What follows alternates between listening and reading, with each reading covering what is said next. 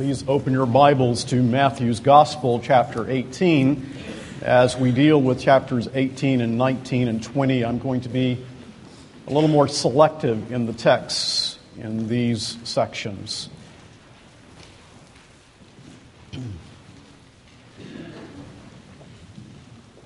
I simply want to praise God that I have a voice and can preach. I'm really thankful uh, for His goodness to me.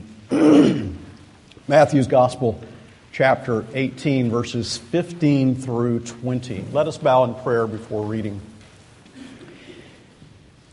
Almighty God and Father, as the exalted Christ did pour out his Holy Spirit on the day of Pentecost, so we know that you have also promised powerful effusions of your Spirit, times of refreshing until Jesus comes again.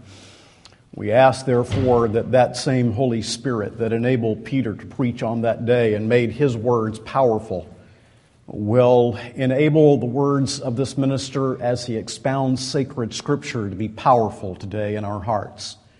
That your people would believe and repent and grow in grace, and that lost people who do not know Christ would be drawn out of themselves to put their faith in the Lord Jesus Christ, even as the people of God are taught and instructed from this text on how we are to love one another in the context of the church. May those who are outside of Christ and therefore also outside of your church be brought to faith in Him and become members of your family. We ask and pray these things in Jesus' name. Amen. Matthew's Gospel, chapter 18, beginning with verse 15. This is the word of God. If your brother sins against you, go and tell him his fault between you and him alone. If he listens to you, you have gained your brother. But if he does not listen, take one or two others along with you, that every charge may be established by the evidence of two or three witnesses. If he refuses to listen to them, tell it to the church. And if he refuses to listen even to the church, let him be to you as a Gentile and a tax collector. Truly I say to you, whatever you bind on earth shall be bound in heaven, and whatever you loose on earth shall be loosed in heaven. Again I say to you, if two or if two of you agree on earth about anything they ask, it will be done for them by my Father in heaven. For where two or three are gathered in my name, there am I among them. People of God, there is a desperate need in our day for a good biblical doctrine of the church. Today's evangelicals are often church consumers, which fast food appeals today. That attitude seems to be applied often to the church thought of deeply rooted doctrine in life with commitment to a congregation is very, very rare indeed. But Jesus, who is head and king of the church, is concerned about this high doctrine of the church. You will recall in chapter 16, verse 18, that our Savior said, And I tell you, you are Peter, and on this rock I will build my church, and the gates of hell shall not prevail against it. And we saw when we were looking at that chapter that it will not do for us to simply have this idea of the church floating in the air with no concreteness. What Jesus anticipates is the concretization of the church, where he says in chapter 16, verse 19, I will give you the keys of the kingdom of heaven, and whatever you bind on earth will be bound in heaven, and whatever you loose on earth shall be loosed in heaven. Jesus himself, therefore, anticipates a church with concrete congregational form, with pastors, teachers, elders, deacons, discipline, and committed church members. And this step, as we move on to the pastoral epistles, in which we find these things, can help develop a deep commitment to this high doctrine of the church. Now, you know that there are four attributes of the church one, holy, Catholic, and apostolic. The attribute of the church that is being emphasized by Jesus in this passage is the holiness of the church. Holiness is essentially related to our mutual accountability. As we are accountable one to another, we encourage holiness of life, and this great attribute of the church is essential to our understanding of what Jesus is teaching here. There's nothing difficult in this passage, nothing that is hard to understand. It is a matter of going through it, understanding it, and then being obedient to what he tells us to do. What Jesus tells you and me as believers in this passage is not a suggestion. This is what God says we are to do as believers in the context of the body of Christ. And so, as we come to this passage, the first thing that we see is a person needing discipline. A person needing discipline. In verse 15, we are told, If your brother sins against you, go and tell him his fault. And so we have a brother, one who professes faith in Christ, and he sins against you in some way. The word is hamartano. He misses the mark. In some way, he has missed the mark in his relationship with you, and he has sinned against you. Perhaps he was abrupt with you. Perhaps he gossiped about you. Perhaps he has misunderstood you. Perhaps he did some wrong of some kind to you. Now, we need discipline. We need caring of one another, confronting one another. We need challenging in the church of the Lord Jesus Christ. And so he teaches us in this text go to your brother. You should go to your brother with this sort of attitude. You should say, My brother, my brother, I see a sin in your life. I love you, my brother. I want you to know that I see the sin in your life. Your sin and mine put the Savior to the tree, my brother. Your sin and mine drove the nails into the Savior's hands, the nails into his feet drove the spear into his side. It was your sin and mine, brother, that drove down this crown of thorns deep into his flesh. My brother, he died for your sins and mine. I see a sin in your life, and I love you, and I'm concerned about this. My brother, see from his head, his hands, his feet, sorrow and love flow mingled down. Did e'er such love and sorrow meet, or thorns compose? so rich a crown. My brother, there's sin in your life. Jesus went to a cross for that sin. I'm concerned about you. That's the attitude that should drive you to confront your brother who sins against you. Now, our Heavenly Father disciplines His children, does He not? You remember what He tells us in Hebrews 12, 7 through 11? It is for discipline that you have to endure. God is treating you as sons, for what son is there whom his father does not discipline? If you are left without discipline in which all have participated, then you are illegitimate children and not sons. Beside this, we have had earthly fathers who disciplined us and we respected them. Shall we not much more be subject to the Father of spirits and live? For they disciplined us for a short time as it seemed best to them but he disciplines us for our good, that we may share his holiness. For the moment, all discipline seems painful rather than pleasant, but later it yields the peaceful fruit of righteousness to those who have been trained by it. And so when you come to your brother, you are reflecting the fatherly character of God, who so loves you that he exercises discipline in your life. And we must help one another to pursue holiness and we do that when we confront one another. The goal is to win your brother. Rejoice when you come, he repents and all is done. But go to him as soon as you know about it. And your attitude should be because of the gospel of God's sovereign grace and his fatherly love to me, I also will in grace go to my brother and show and reflect the fatherly love of God to him. My attitude, Ephesians 4:32, be kind to one another, tenderhearted, forgiving one another as God in Christ forgave you. So that's the first thing. A brother in need of discipline. As we go on in the text, the second thing that is clear is that you are responsible to initiate the discipline, brothers and sisters. You and I. Again, verse 15 of Matthew 18. If your brother sins against you, go tell him his fault between you and him alone. And so the first line when your brother sins against you is not the church at large, but to go one on one. How many of us fail to do this? My brother sins against me, and what do I do? I go to another brother and I tell my brother that I've been sinned against. And then I begin to gossip about my brother. Tell me if this isn't true. Tell me if this is not often what we do. How often we do this. No, my brothers and sisters, go and tell him his fault between you and him alone. Now you see it says tell him his fault. The verb there is elencho. It's an aorist imperative, so it's command. The word means to reprove. It means to bring to light. It means to expose or convict.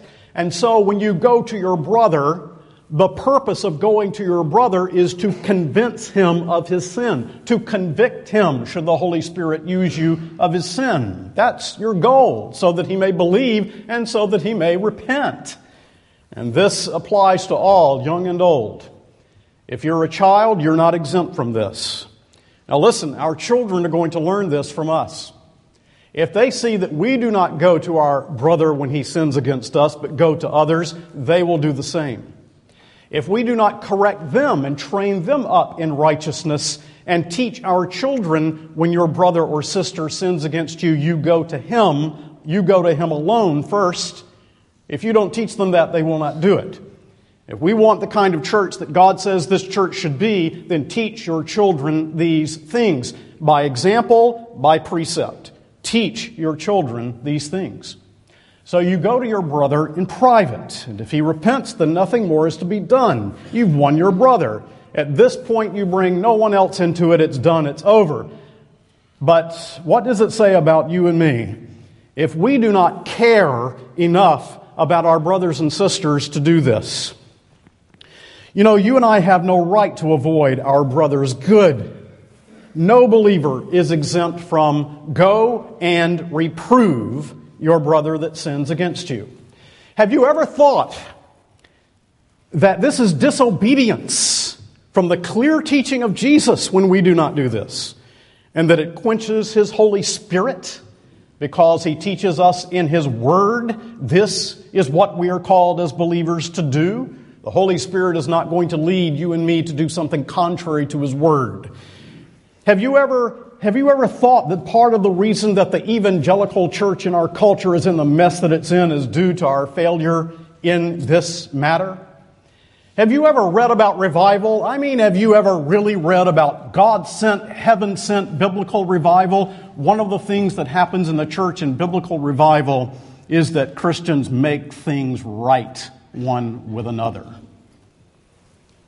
You know, in Leviticus 19, the passage that Pastor McDonald read, we were told by God, You shall not go around as a slanderer among your people, and you shall not stand up against the life of your neighbor. I am the Lord.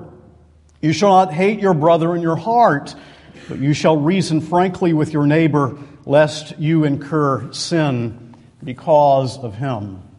And so, do you ever consider it unloving when you do not confront your brother who has sinned against you?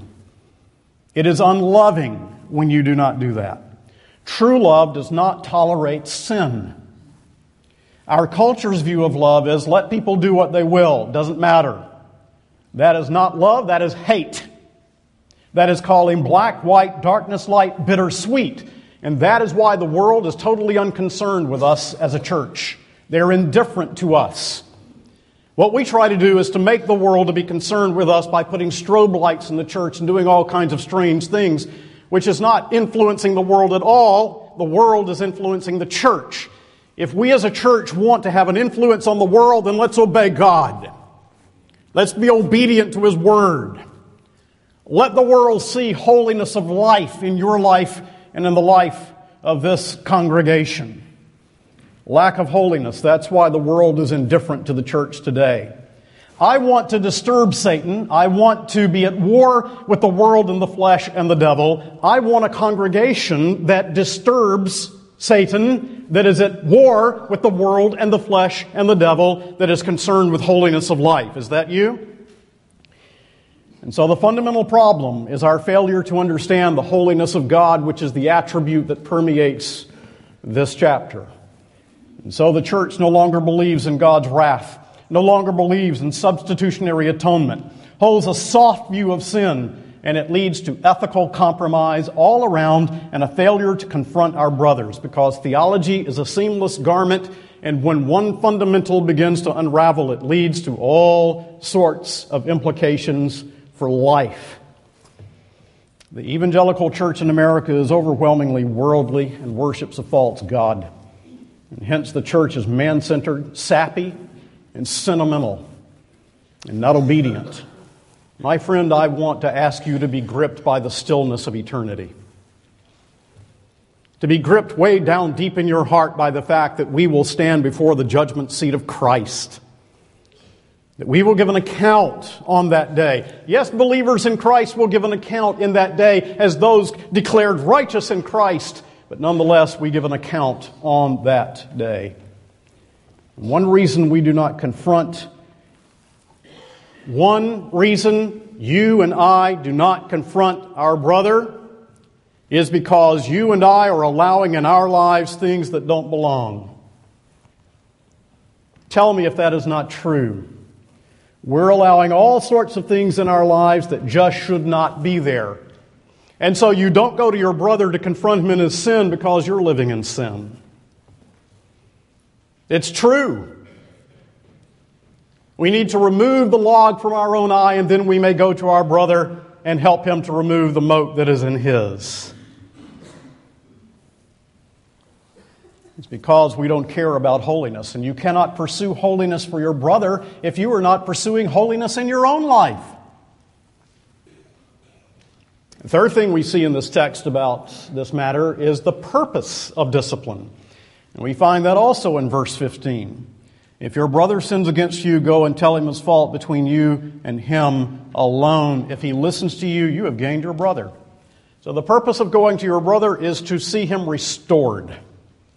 Had we time to look at all of Scripture, we would see discipline is for the glory of God, the purity of the church, and to regain the brother. And regaining the brother is what is emphasized here. Now let's look at a couple of passages. Just keep your finger in Matthew 18 and look at Galatians chapter 6, verses 1 and 2. I'll read it without comment. Galatians 6, 1 and 2.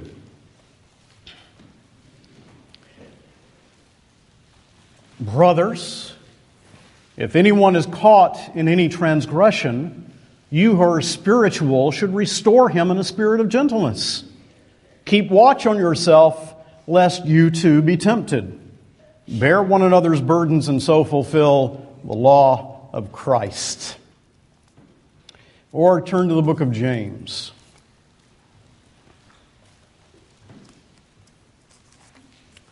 The last chapter, chapter 5, the last two verses. James 5, 19 and 20. My brothers, if anyone among you wanders from the truth and someone brings him back, let him know that whoever brings back a sinner from his wandering will save his soul from death and will cover a multitude of sins. That's what he's talking about in Matthew 18, 15, when he says you've gained your brother or won your brother. The word kerdaino means to win. You've gained him, you've won him. There's no place for a privatized Christianity, free to do as one pleases, even if that means following the flesh. No, no, we are to confront one another and gain our brothers. The heart of the purpose of all of this is expressed in chapter 18, verses 10 and following. Look back, chapter 18, 10 and following. See that you do not despise one of these little ones, for I tell you that in heaven their angels always see the face of my Father who is in heaven. What do you think? If a man has a hundred sheep and one of them has gone astray, does he not leave the ninety and nine on the mountains and go in search of the one that went astray? And if he finds it, truly I say to you, he rejoices over it more than over the ninety nine that never went astray. So it is not the will of my Father who is in heaven that one of these little ones should perish. And this is your heart when you go to your brother who has sinned against you. Now, the fourth thing we see in the text is the process, the process of discipline. Go to your brother one on one. We've seen that. Well, what if he doesn't listen to you? Look at verse 16, Matthew 18, 16. But if he does not listen, take one or two others along with you that every charge may be established by the evidence of two or three witnesses. So you take one or two along with you. He cites Deuteronomy 19:15, by the mouth of two or three witnesses shall a thing be established, and you take them so that you may confront, and should it come to the next step, you have witnesses. Now, what if they will not listen even after that? He, he still refuses to believe and to repent. Well, then you take it to the church, verse 17. If he refuses to listen to them, tell it to the church. And if he refuses, and so forth. So you take it to the church. Now, the New Testament goes on to recognize the role of elders in the church. But the point is this all pastoral efforts having failed, the congregation needs to be a part of the discipline and to pray and seek recovery and to enforce the discipline that is administered. So if you tell it to the church and he still refuses to listen, what do you do then? Well, verse 17 tells us if he refuses to listen to them, tell it to the church. And if he refuses to listen even to the church, let him be to you as a Gentile and a tax collector. Now, Jesus is not saying go and have fellowship with him because Jesus sat down with tax collectors and so forth. That's not what he's saying. He is saying just as Gentiles and tax collectors have no place in Israel, remember Matthew is the most Jewish of the Gospels, just as they have no place in Israel, so one calling himself a brother that does not repent of ungodliness is to be excluded from the fellowship of the church until or unless he does repent. That's what Jesus means. He means that now you treat this brother no longer as a brother, but as an unbeliever. That he's manifesting himself, insofar as we can tell, as an unbeliever. Now turn to 1 Corinthians chapter 5. You see an example of that where the Apostle Paul rebukes the church at Corinth because they refused to discipline. And in 1 Corinthians 5, the first six verses, we're told by divine inspiration it is actually reported that there is sexual immorality among you, and of a kind that is not tolerated even among pagans, for a man has his father's wife. And you are arrogant. Ought you not rather to mourn? Let him who has done this be removed from among you. Do you see that? Removed from among you. For though absent in the body, I am present in spirit, and as if present, I have already pronounced judgment on the one who did such a thing. When you are assembled in the name of the Lord Jesus, and my spirit is present with the power of our Lord Jesus, you are to deliver this man to Satan for the destruction of the flesh, so that his spirit may be saved in the day of the Lord. Your boasting is not good. Do you not know that a little leaven leavens the whole lump? And so the Apostle Paul says this man is in an incestuous relationship. He is to be separated from the body, no longer a part of the church's fellowship. And you say that sounds harsh. But let me tell you why it sounds harsh. It sounds harsh because we're influenced by worldly sentimentalism rather than by the Word of God. If God, who is love, says to us in Matthew 18, this is how I choose to recover and awaken offenders. Then who am I and who are you to say I'll do it in some other way? You and I have no right to follow a different program than the one that God Himself has instituted in His Word. Now, back there in Matthew 18, verse 17, the you is singular. Look at it. Matthew 18, 17. If he refuses to listen to them, tell it to the church. And if he refuses even to listen even to the church, let him be to you. That you is singular, not plural. Let him be to you as a Gentile and a tax collector. In the Greek text, it's singular. In other words, each one of you believers is to abide by the judgment of the discipline. Now, I remember years ago, nobody here would know who I'm talking about. There was a man in our congregation, not yet a member, working toward church membership. And he left his wife unbiblically. Had no biblical justification whatsoever. Went back to another very large church in a nearby community and was restored immediately to the teaching of the young adult Sunday school class that he had left when he came here. I call the pastor on the phone. They must not know. They must not know. I call the pastor on the phone. I said, My brother, do you not know this man has left his wife unbiblically? The pastor did not care. You know, that's a dangerous thing. Discipline is one of the marks of a true church. the true preaching of the word, true administration of the sacraments, the true administration of discipline. And yet, my friends, that is exactly where, by and large, the church is today. We care nothing for what God prescribes in His Word and care nothing about holiness as an attribute of the church. Now, God indeed does often use the process of discipline to recover an offender. Uh, keeping your finger in Matthew 18, turn to 2 Corinthians chapter 2.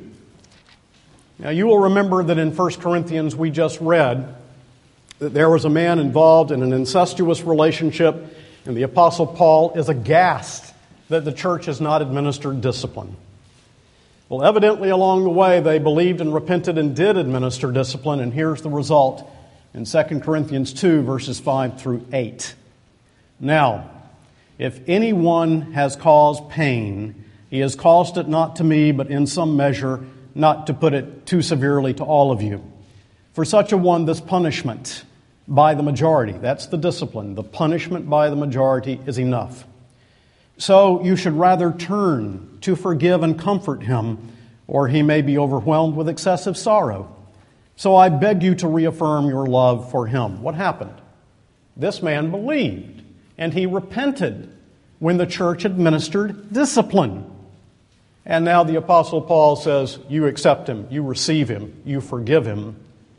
Welcome the repentant. Never look askance upon him. Completely receive your brother. But we need to move on to a fifth thing we see in the text, and that is the church's authority for discipline. And we see it in verses 18 through 20. Let's read them again. Matthew 18, 18 and following. Truly I say to you, whatever you bind on earth shall be bound in heaven, and whatever you loose on earth shall be loosed in heaven. Again I say to you, if two of you agree on earth about anything they ask, it will be done for them by my Father in heaven. For where two or three are gathered in my name, there am I among them. So when the church acts in conformity to Christ's will, we have God's endorsement of it.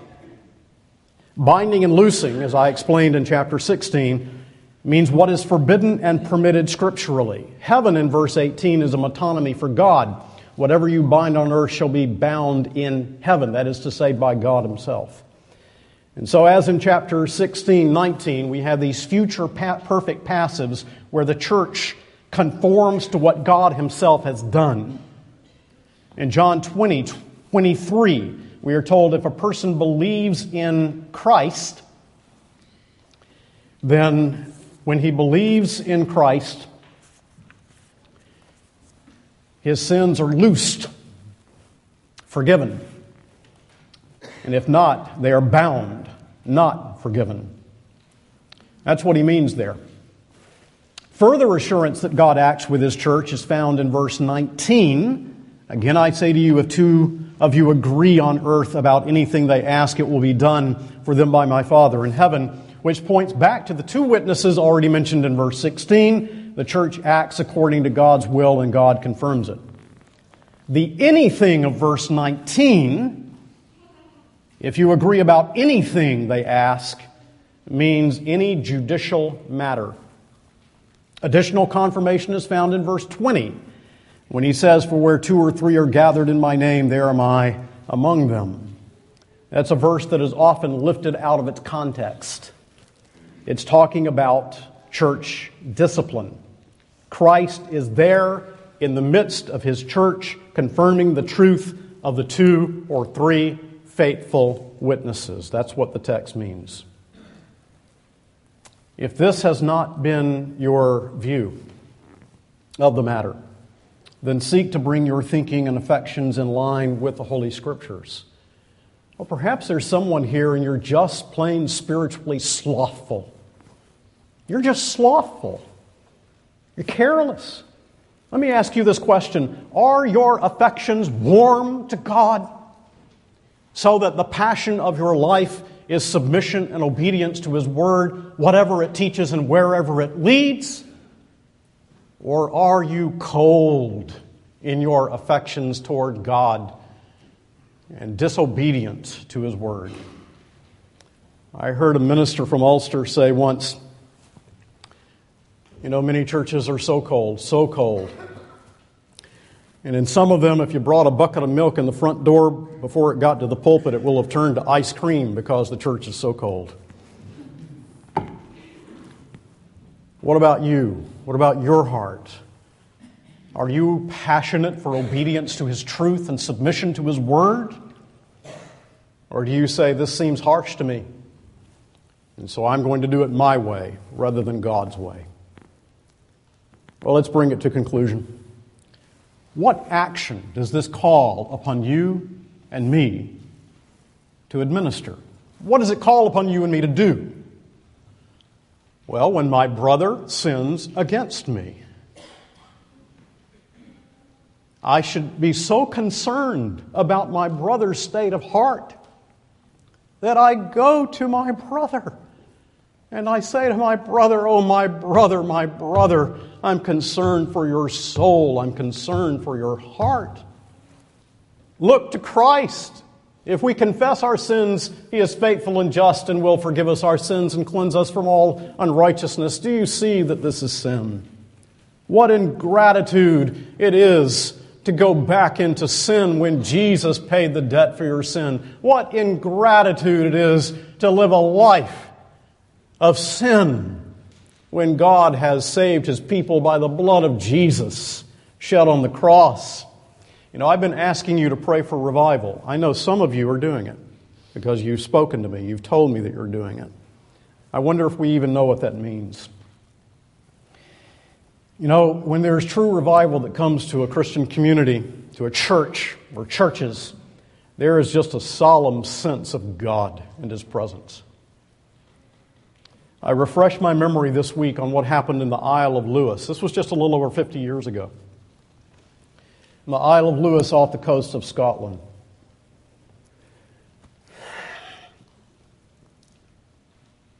Two old women who were so physically decrepit, they could not even go to church any longer, began to pray.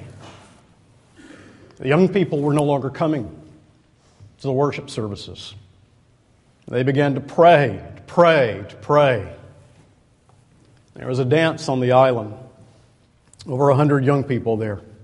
And all of a sudden, God's power fell down upon them. Yeah, at the dance.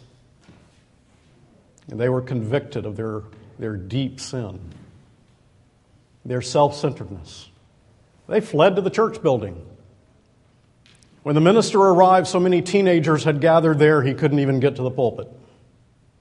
The church was choked with young people.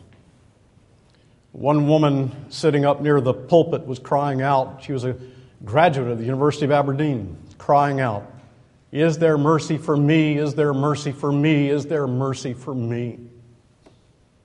The minister ministered there till 5 o'clock in the morning.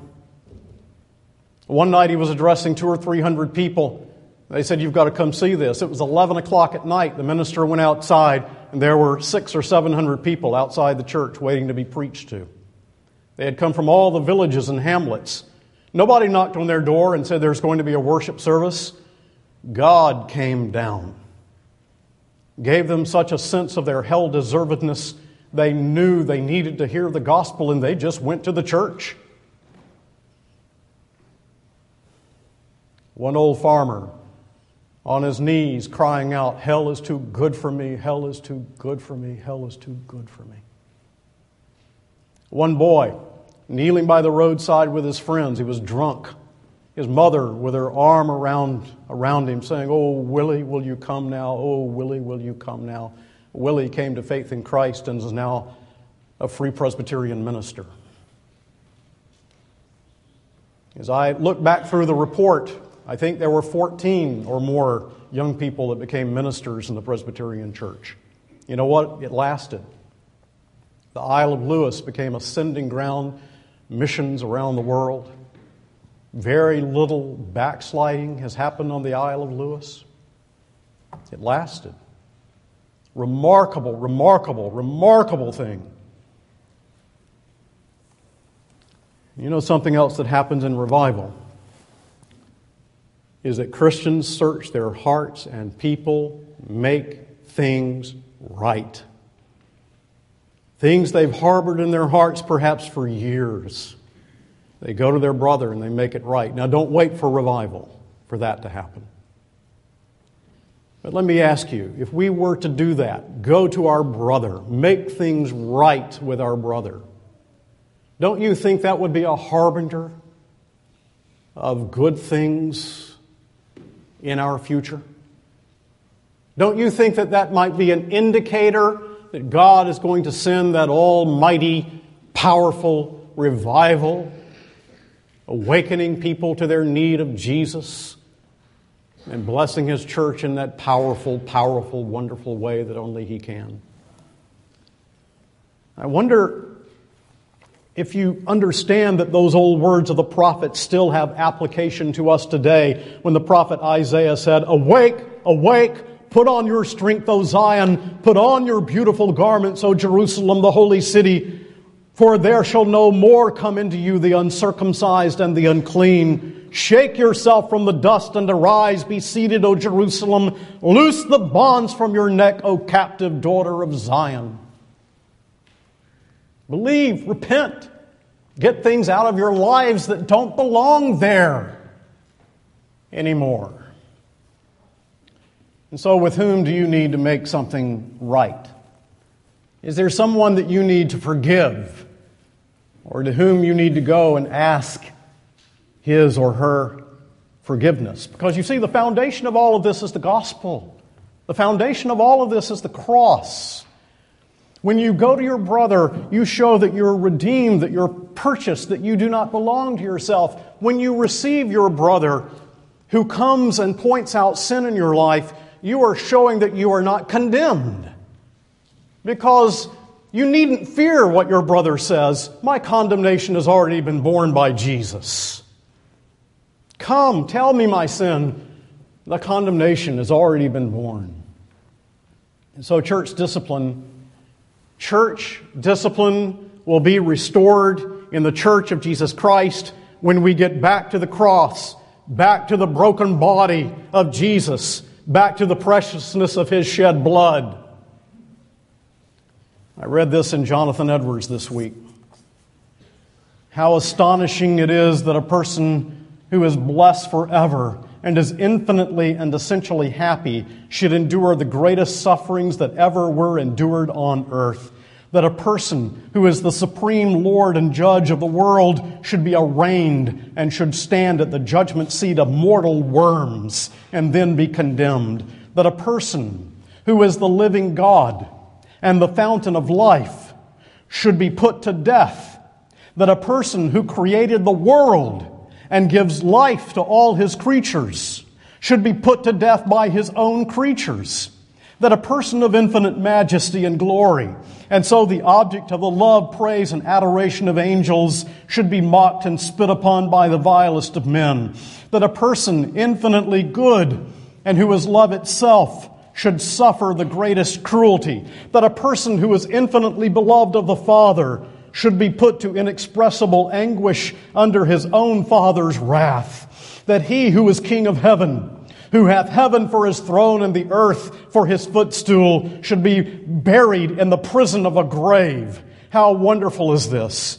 And yet, this is the way that God's wisdom hath fixed upon of the way of sinners' salvation, and neither as neither unsuitable nor dishonorable to Christ and if my heart and your heart is gripped by the fact that the infinite creator of all hung upon a cross and shed his blood to redeem me, then I can live in a reconciled way with my brother.